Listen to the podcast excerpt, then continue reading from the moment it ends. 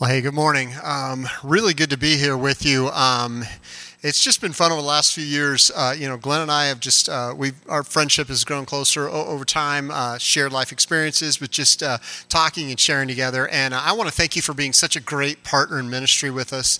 Um, if you weren't at uh, the time I get to present in Sunday school, I'd encourage you just to watch that. Um, and uh, and go back and, and, watch that on the website, just because I, I, talk about just kind of just growth and some of the things that this church has poured into and how that impacts the world. Uh, you'll, you'll love that. That's absolutely powerful. I also just I want to echo even before I start the message. I hope you guys caught the difference between complaining and lament. I hope you caught that. It's good. I'm glad God used you that way. I really am. Go back and listen to that, guys. Really, really good. Hey, these shoeboxes, how many did you say are here? Is it 50? 50? So, okay, so what's that? 75. Okay, so that's harder math for me to figure out here. Um, here's the thing. I'm going to tell you right now. Here's what's really cool. We over the years we've tracked um, like the numbers and kind of how they play out. roughly 60%. Actually, it's a hair over 60%, but 60% of those that receive not shoeboxes, those that receive gospel opportunities, end up going through the greatest journey, which is our discipleship and decision making process, and they make a decision to follow Jesus. 60%. So I don't know what 60% of 75 is, um, but whatever that number is, 50 was nice and easy for me. I could be like, that's 30, okay? Um, so, oh, it's 45. I'll just, because you had 50% on. Yeah, okay, so 45. So here's the thing. So out of this, this means there are 45 that will make a decision, but that's not actually the real number, because then what we started tracking was what is the reach beyond that? Because their friends and their family and others in their community. Did you know churches have been started because of these? Churches have been started in small towns and villages all throughout the world because of a gospel opportunity, because you took time to pray over and put something in there. And it's powerful. And the number that translates out is it's six people actually is the true number out of out of the one decision. So, 6 times 45, 240, 250, 270 people. This represents 270 people just taking the averages, making a decision to follow Jesus. I mean, doesn't that seem crazy for packing a shoebox?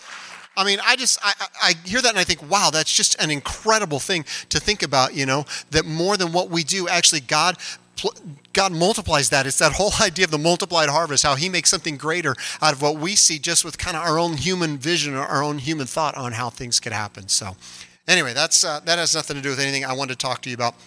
Um, I, I, started thinking about today, um, and in introducing this subject, I was thinking about the fact that uh, every single one of us has a style of movie or a style of TV show that we like some might say, well, I like drama, or I like action, or I like science fiction, or romance. Um, for me, I like comedy. Love, love, love comedy. I, I just, you know, I love to laugh, laugh hard. I think it's just one of the great gifts God has made for us. And I love to watch. I love to watch new comedy stuff. I even love to watch old comedy stuff. One that I like to watch that's a little bit of an older one. Um, it's not like old, old, but a little bit older. Is Seinfeld the old TV show Seinfeld. Love to watch some of the reruns of that. They make me laugh. They're just so just outright goofy sometimes. They, they, they give me you know deep good chuckle in, inside. One of them that's specific that really makes me laugh is one where George, who's one of the main characters, George decides that everything he's done in life is wrong and he needs to do the opposite. And the, the title of that one is The Opposite. That's the title of that episode. And so anything that he's done in the past, he's just going to do the opposite. He says, you know, I used to order, uh, I used to order tuna on toast at lunch every day. Go to the same cafe and I order tuna on toast. Said, I'm doing the opposite. I'm going to order turkey on rye. For some reason, he's decided that's the opposite of tuna on toast. So he decides to oh, do that. He says, in the past, I normally would have hidden all of my insecurities, especially when I'm going to try to talk to a woman and maybe get a date. But I'm just going to let them out in the open. So right there in the cafe, he goes up to a strange woman. And he says, Hi, my name is George. I'm unemployed and live with my parents and it works. She's like, "Hi, you know, I'm what," and she introduces herself, you know, and he gets a date out of it. He goes on a job interview in that episode, and normally in a job interview, you'd be like, "Okay, you're trying to, you know, you know."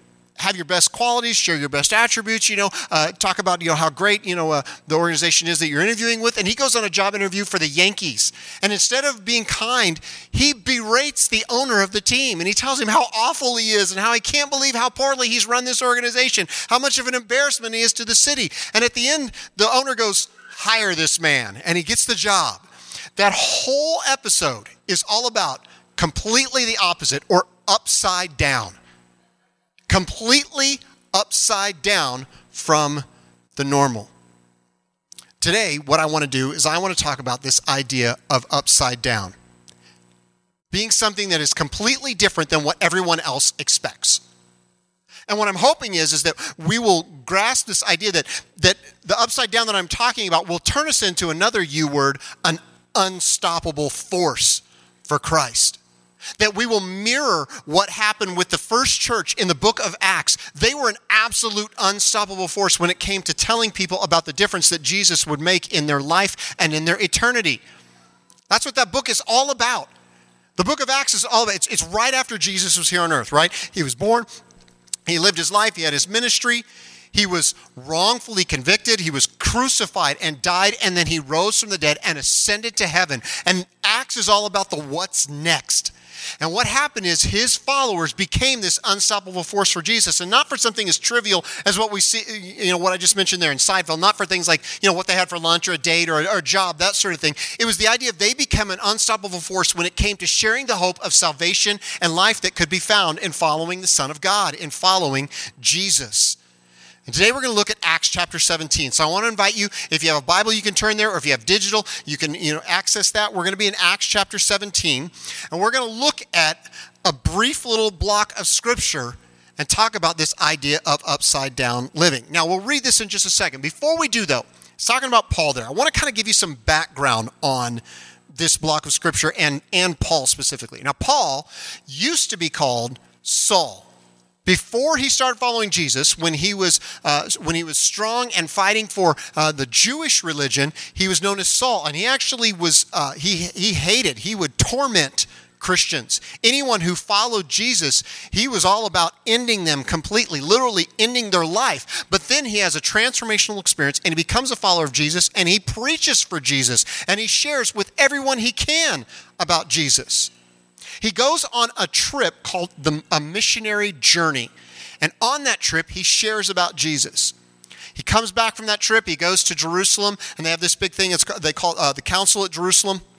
It's gathering of leaders, and they're having a lot of debate over some things that they should do or things they shouldn't do. And at the end of that, he goes back out on his second missionary journey. And that's where Acts 17 is placed. Another thing you need to know about Paul that's really important is he is a bit of a chameleon in life. He has this ability to adapt to his surroundings, to adapt to the culture and the people that he's relating with, that he's living with. He doesn't change his character. He doesn't change his belief structure. He doesn't change who Christ made him to be but he simply adapts his style so that he can meet the needs of those there. He can speak to them in a way that they will understand, in hopes of the fact he says, Listen, I'll become anything I can to anyone I can so that more people will meet Jesus. He's willing to adapt. And that's what we find him doing here on this trip. He's heading to Thessalonica, which is in Europe. Uh, it's a strategic city. Uh, Thessalonica, it's, uh, it's got a, a harbor. It's, it's, right on the water, so they have a lot of shipping. And it's also on the Roman highway, so they have a lot of overland transportation. Because of that, Thessalonica is this incredible business city. Everyone is all about business, making money, making money, making money. Run your business, do very well, make financial gains in life, make yourself important because of business, business, business, money, money, money. And that's kind of how this city works. Everything adds up, everything makes sense. And this is the setting that Paul comes into. We read right, right there at the beginning, it says, As was Paul's custom, he went to the synagogue service. I know that's just a few words, but basically, I just wanted to point that out. This is Paul's norm. It says this is custom. This is what he does. Because he is not about business matters, he is about spiritual matters. So he goes to the synagogue and he wants to be present there and he wants to have a chance to speak there and he wants to have influence there. Goes on and says, And for three Sabbaths in a row, he used the scripture to reason with the people. That word reason, I underlined that and kind of drew that out from the standpoint of helping us understand this is Paul being a chameleon. This is him adapting to the culture that he's in. This is a business city. They are all about money. Everything has to add up for them. One plus one equals two, two plus two equals four. There is no room for emotion in, in this city. That is not how anyone operates. They operate in matter of fact, and this is how it has to be. And so Paul decides, hey, since that's the type of city, this is a city of trade. This is, you know, the Roman highway, the, the, the, the harbors, all that sort of thing. Everything needs to make sense in their mind. He decides that that's how it's going to work. I'm going to use reason in order to reach the people of this city. And so he decides to reason with them. We look at the very next verse, verse 3. He explained the prophecies and proved that the Messiah must suffer and rise from the dead. Now, that sentence, we read that, and for us, in our you know, looking at it, you know, looking at it in a historic perspective, we can read that and just kind of gloss over that and be like, okay, so explained it, and, know, he has to suffer and die, you know, that sort of thing. And we read that because we know the story of Jesus and we have the benefit of the entire block of scripture and reading it, and it can kind of just pass by really quick and not, you know, not really sit with us in any way. But I want you to understand how that sat with the people that he was speaking to. They did not like hearing this. They did not like this concept of the fact that the Messiah must suffer and rise from the dead. Rise from the dead meant this Messiah had to die. They did not like hearing this in any way whatsoever because this is not the Messiah they had pictured. They all knew what it said in the book of Second Samuel. They knew that it said that, that Messiah would come from the line of King David, from King David. See, their version of a Messiah, they were looking for a king. Kings don't die. Kings don't suffer. Kings don't have to go through horrible things. Kings reign supreme. And their image of a Messiah had morphed into this. That's what they're looking for. They're looking for a king. They're looking for a political giant. They're looking for someone who's willing to use force, even if it takes violence. Someone who is feared. Someone who is overpowering. They're looking for someone who has that kind of just presence, like, oh, they're going to intimidate everyone. And their image of a Messiah was less about the idea of someone who was going to restore relationship with God, and it was more about someone who was going to cast out their oppressors. It was more about winning than anything else. My way, doing things what I want. It was that kind of attitude that they had. And Paul says the Messiah must suffer, die, and then rise from the dead. Then, verse 3 still, it says, This Jesus I'm telling you about is the Messiah. Well, that tipped him over the edge. That took them from the point of where they're like, hey, I don't like hearing this, to they were just downright angry. They could not stand what he was saying.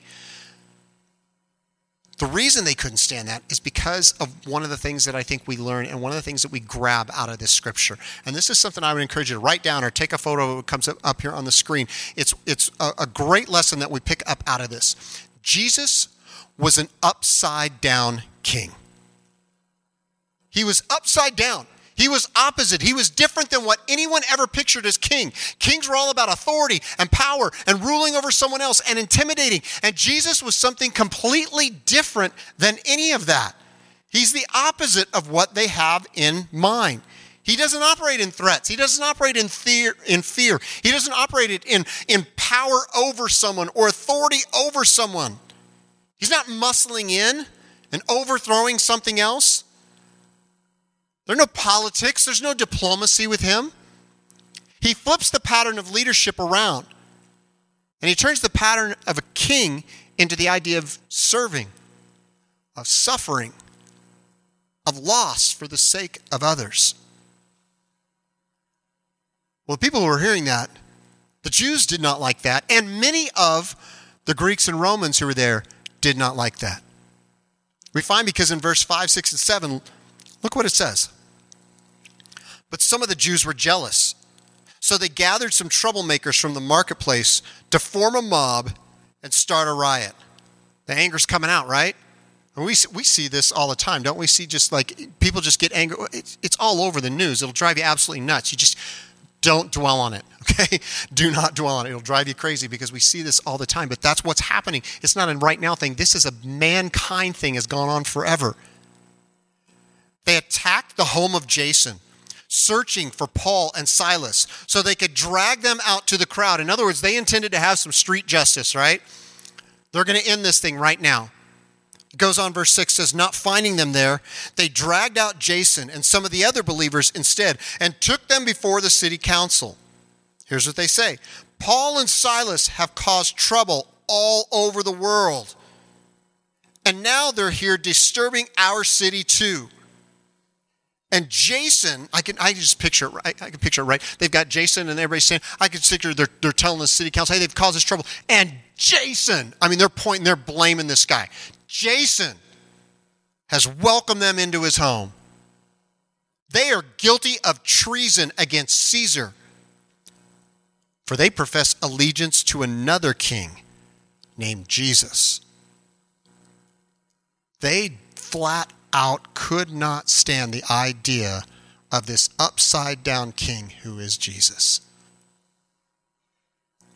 This also points to another thing that we learn here Jesus leads an upside down kingdom. He is an upside down king, but he also leads an upside down kingdom. He doesn't operate alone and say, This is how I function and this is what I do. He calls us to do exactly the behavior that he has modeled in life serve others, love others, care for others at the sake of our own loss. Again, they have this picture of what a king should be and what a kingdom should be. They've pictured the Messiah, how it's supposed to go, and this is not it. That verse that we just read a minute ago, the back half of verse 6, in the English Standard Version, it says this it says it this way These men who have turned the world upside down have come here also. It's using the very language. They're saying, man, it is upside down. It is opposite of what any of us expect. They recognize that this is a new way of thinking, this is a new way of acting, a new way of living, and they do not like it. They know this is an upside down king. They know this is an upside down kingdom, and it is a threat to the way that they think. This kingdom has some serious distinctions. I want to point out four of them. One, this kingdom has different trust. It places its trust in something completely different. The kingdom of this world trusts in the sword. The kingdom of this world trusts in strength. The kingdom of this world trusts in dominance, in power over. The kingdom of God trusts in the cross. And power is found under. It is found in being below, in being willing to be subservient. It's a different kind of trust. This kingdom has different desires. Different desires. The kingdom of this world, the desire is to preserve my will and my way of thinking and the things that I want and what I want to see happen. It focuses completely on oneself and it points inward entirely. The desires are about me. But the kingdom of God says, I'm going to carry out the will of God and what his desires, what he wants to see happen, what he thinks should be going on in life. And those are two completely opposite things. This kingdom also has different identity. The world has an identity that says, my identity is in, in advancing my people, in advancing my group, in advancing my nation, my ethnicity, my state, my ideology, the things that I like. That's where I find my identity. But the kingdom of God says, I'm here to advance the love of Jesus for all people at all times, no matter who they are and where they live. It was said just a few minutes ago. Glenn, you're saying, did we not hit the jackpot living in this country?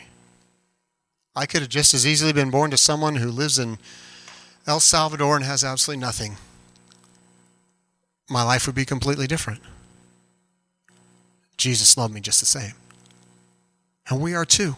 We are called to do the same thing.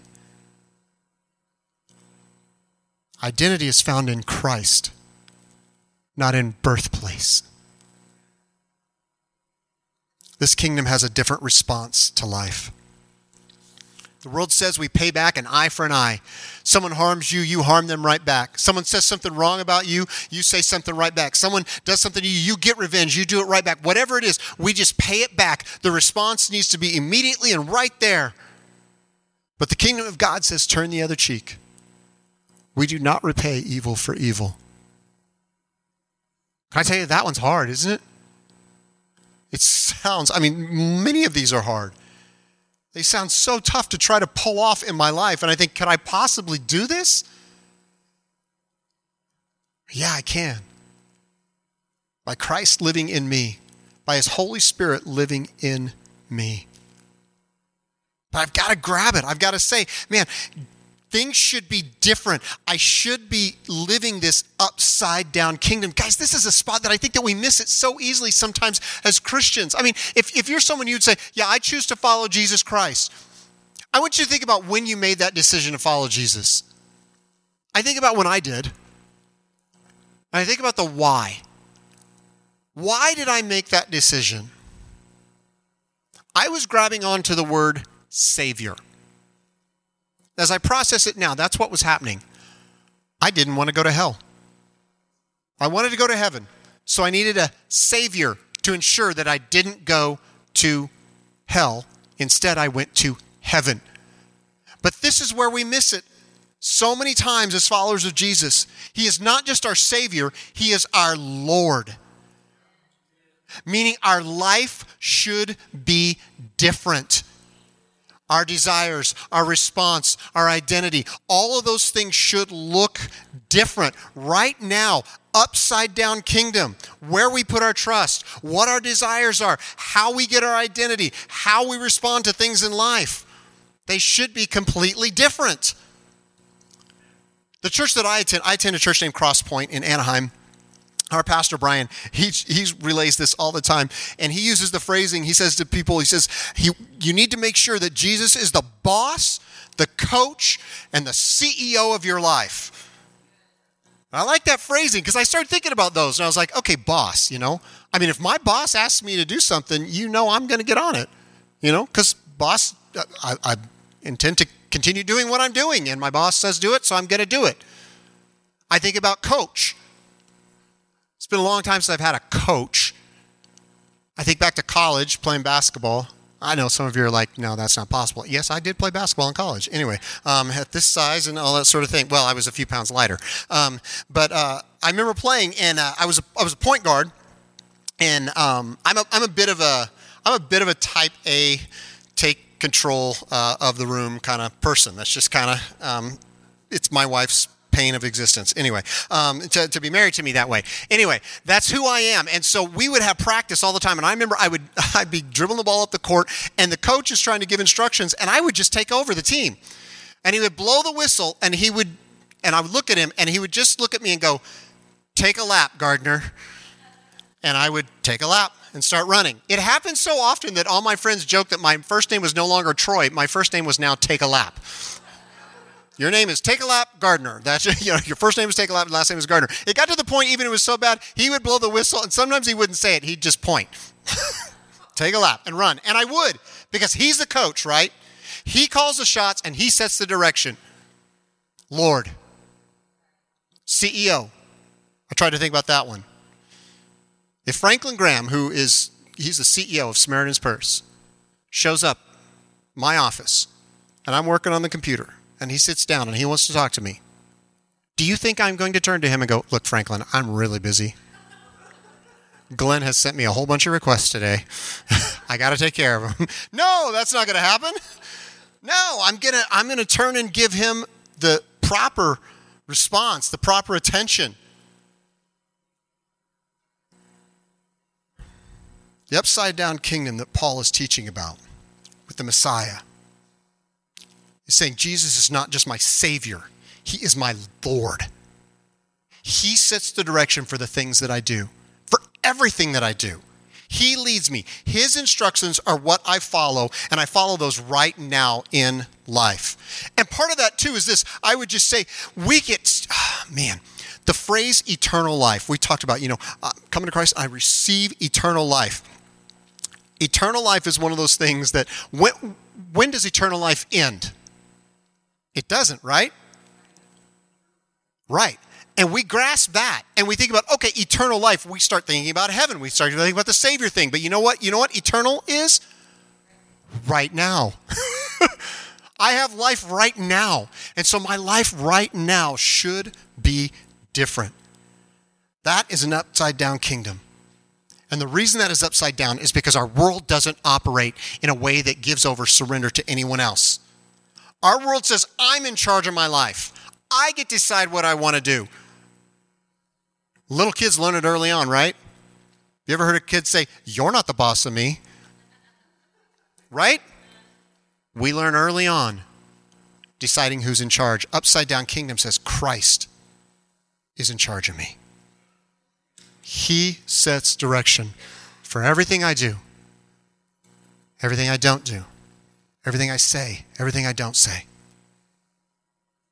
One more lesson and one more thought for today is since Jesus is an upside down king and he leads an upside down kingdom, we should be an upside down church. We should be completely different than what anyone else expects us. I've only been here a couple of times. I've got a really good feel, though. I, I love coming here. I, I, enjoy it. I mean, I drove through, you know, ice and snow. I got here. I managed to make the California guy made it. Yeah, you know, I enjoy. and I love being here. I don't think this church suffers from that, but it's real easy for a church to turn into, well, it's just a nice place for us to hang out together and feel good about ourselves on Sunday. An upside down church says, no, no, no, no. That's not what we're about. We're about following our upside down king and his upside down kingdom. That can look a different way in a lot of churches. I'd like to suggest one way that that one thing that that can look about, and I want to look at the words of Ma- uh, that uh, Jesus said. Matthew recorded it in uh, Matthew chapter 20. Uh, this is one of the uh, one of the gospels, one of the biographies of the life of Jesus. Do you guys realize how incredible this is? We, we are so blessed, not only where we live, but the time that we live in, that we have scripture, uh, and we have this ability to look at yeah, Matthew, Mark, Luke, and John. Four biographies of the life of Jesus, the gospels, the good news God inspired them, but he did it in a way that he didn't remove the personalization of each author, their style, and who they were writing to. So we get this really amazing perspective of the life of Jesus. And Matthew, who was one of his closest followers, wrote this down. It says, But Jesus called them together and said, You know that the rulers in this world lord it over their people and officials flaunt their authority over those under them. Doesn't that sound like what the world operates? Doesn't that sound like how everybody tries to operate when they're saying, oh, we're going to be important? Look at me, I'm important. You know, I've got power, I've got authority. And they just lord it over everyone. And we witness that constantly in society. Verse 26 But among you, it will be different.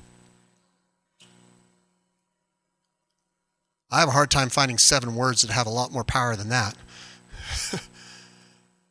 it's going to be different. The world flexes its muscle, it flexes its authority, it elevates itself and keeps itself in charge. But an upside down church that's wanting to be an unstoppable force for Christ does something completely different. Let's read all of verse 26 and all the way even through 28. Let's read this. But among you it will be different. Whoever wants to be a leader among you must be your servant, and whoever wants to be first among you must become your slave. And then, like the home run sentence of it all For even the Son of Man came not to be served, but to serve others and to give his life as a ransom for many. In a world that's focused on self, it's focused on authority, and power and look at me and focus on me and look how important I am and serve me. And doesn't doesn't social media and all that just feed all that? Just look at me, look at me, look at me. In that world, we choose to serve others just as Christ did. Because we're going to be an upside down church. See, I, I want you to catch this. This is so important. Culture will teach us. It will tell us that if you are being served, then you are important. If you are being served, you're going to have some fulfillment in life. You matter. You're going that's that means there's purpose to your life. That means you really count. But the problem is being served doesn't deliver. It doesn't. It can't measure up. But when we serve others, we find that true value. We find joy. We find fulfillment. We find purpose. I would phrase it this way serving delivers on what being served promises. When we say, I'm going to serve the needs of others, we experience all the things that being served promises that we should experience and can't deliver on. Because we're finally saying, we are an upside down church. I am an upside down person in my life because I am following an upside down king who's leading an upside down kingdom, something completely different than what the world teaches. We live opposite. We live different. We live to serve. What do you do with this? Because it's easy to hear this. It's easy to read this block of scripture and say, yeah, that's what we're supposed to be doing. I'm going to be a servant. And then we leave and we head out of here and we go and we have lunch, and we just kind of go on with our day. What do we do with it? Well, I'm going to give you two really fast ideas, and actually, they're going to tie to something that I said here when I preached two years ago. They're actually just a different verbiage of pretty much the exact same thing. I invite you, first of all, to get random.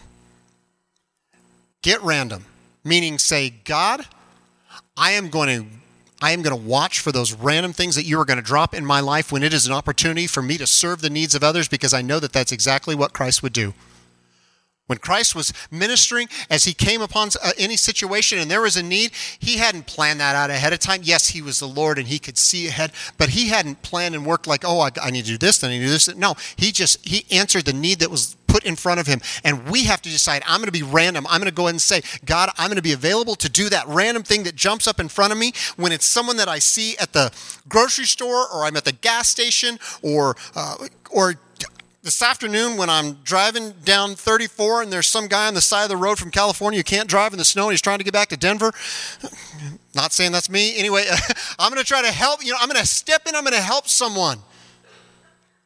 I get that in in a rural setting, there's there's kind of a little bit of culture that already says help your neighbor. But what if we just said we're going to step that up? Anytime God, anytime God puts something in front of me, I'm going to go ahead and I'm going to jump in and serve the needs of others. But the second idea would be get intentional. Intentionally decide here's an area that I am going to serve. Intentionally decide here at the church, this is an area I'm going to serve some fellow believers. Here at a local school that they, they've got a need. They, there, there's so many, every school I've ever, ever talked to, every leader in every school I've ever talked to, uh, the principal's like, yeah, we got stuff that we just need to get done. We just don't have enough people to get it done. What if you said, I'm just going to jump in, I'm going to serve those people at that school? Or something in, your, in the community that's going on. I'm going to intentionally decide that that's the area that I'm going to serve a need and I'm going to care for someone because I'm going to go the opposite of what society and what culture teaches that says it's all about me, focus on me. I'm going to be served. Nope. We're upside down. We're going to be an upside down church, which will turn us into an unstoppable force.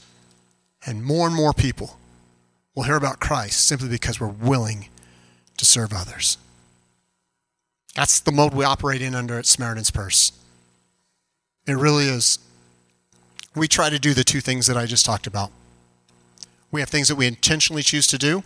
Operation Heal Our Patriots, we talked about that. That's an intentional. We choose that every year. Random. War breaks out. COVID happens. A hurricane happens. We answer the random. We've decided that we're going to use the chance to serve others, particularly in times of need. Now, I would invite you into this.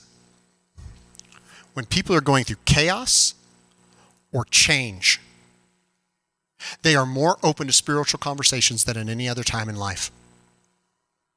And if you say, God, I'm going to be I'm going to get random and I'm going to get intentional and I'm going to step into those seasons, those points that someone has in life. They are going to be more open to spiritual conversations than ever before. And what will happen is, is you'll find yourself introducing someone to Jesus, who will change their now and will change their forever. It's upside down, it's opposite. Let's do it together. Why don't we pray? God, you know I'm good at this sometimes, and other times I am not. Help me to be better. Help me to turn back to Lord, that you are in charge of now, that I will continually, continually step in and function as your son would in the situation to love others, to serve others, to care for others. God, I, I want to be like that. I really do. Like I said, good sometimes, not others. Help me be more and more of that. My prayer is that that would happen for everyone here. Those in the room listening, those that aren't listening to this online, Lord. And that people would say, man, something is happening out at New Life because all those people are just constantly taking care of other people. And that more people would meet you and meet your son because of it. Help that to happen, God. It's in your son's name we pray. Amen.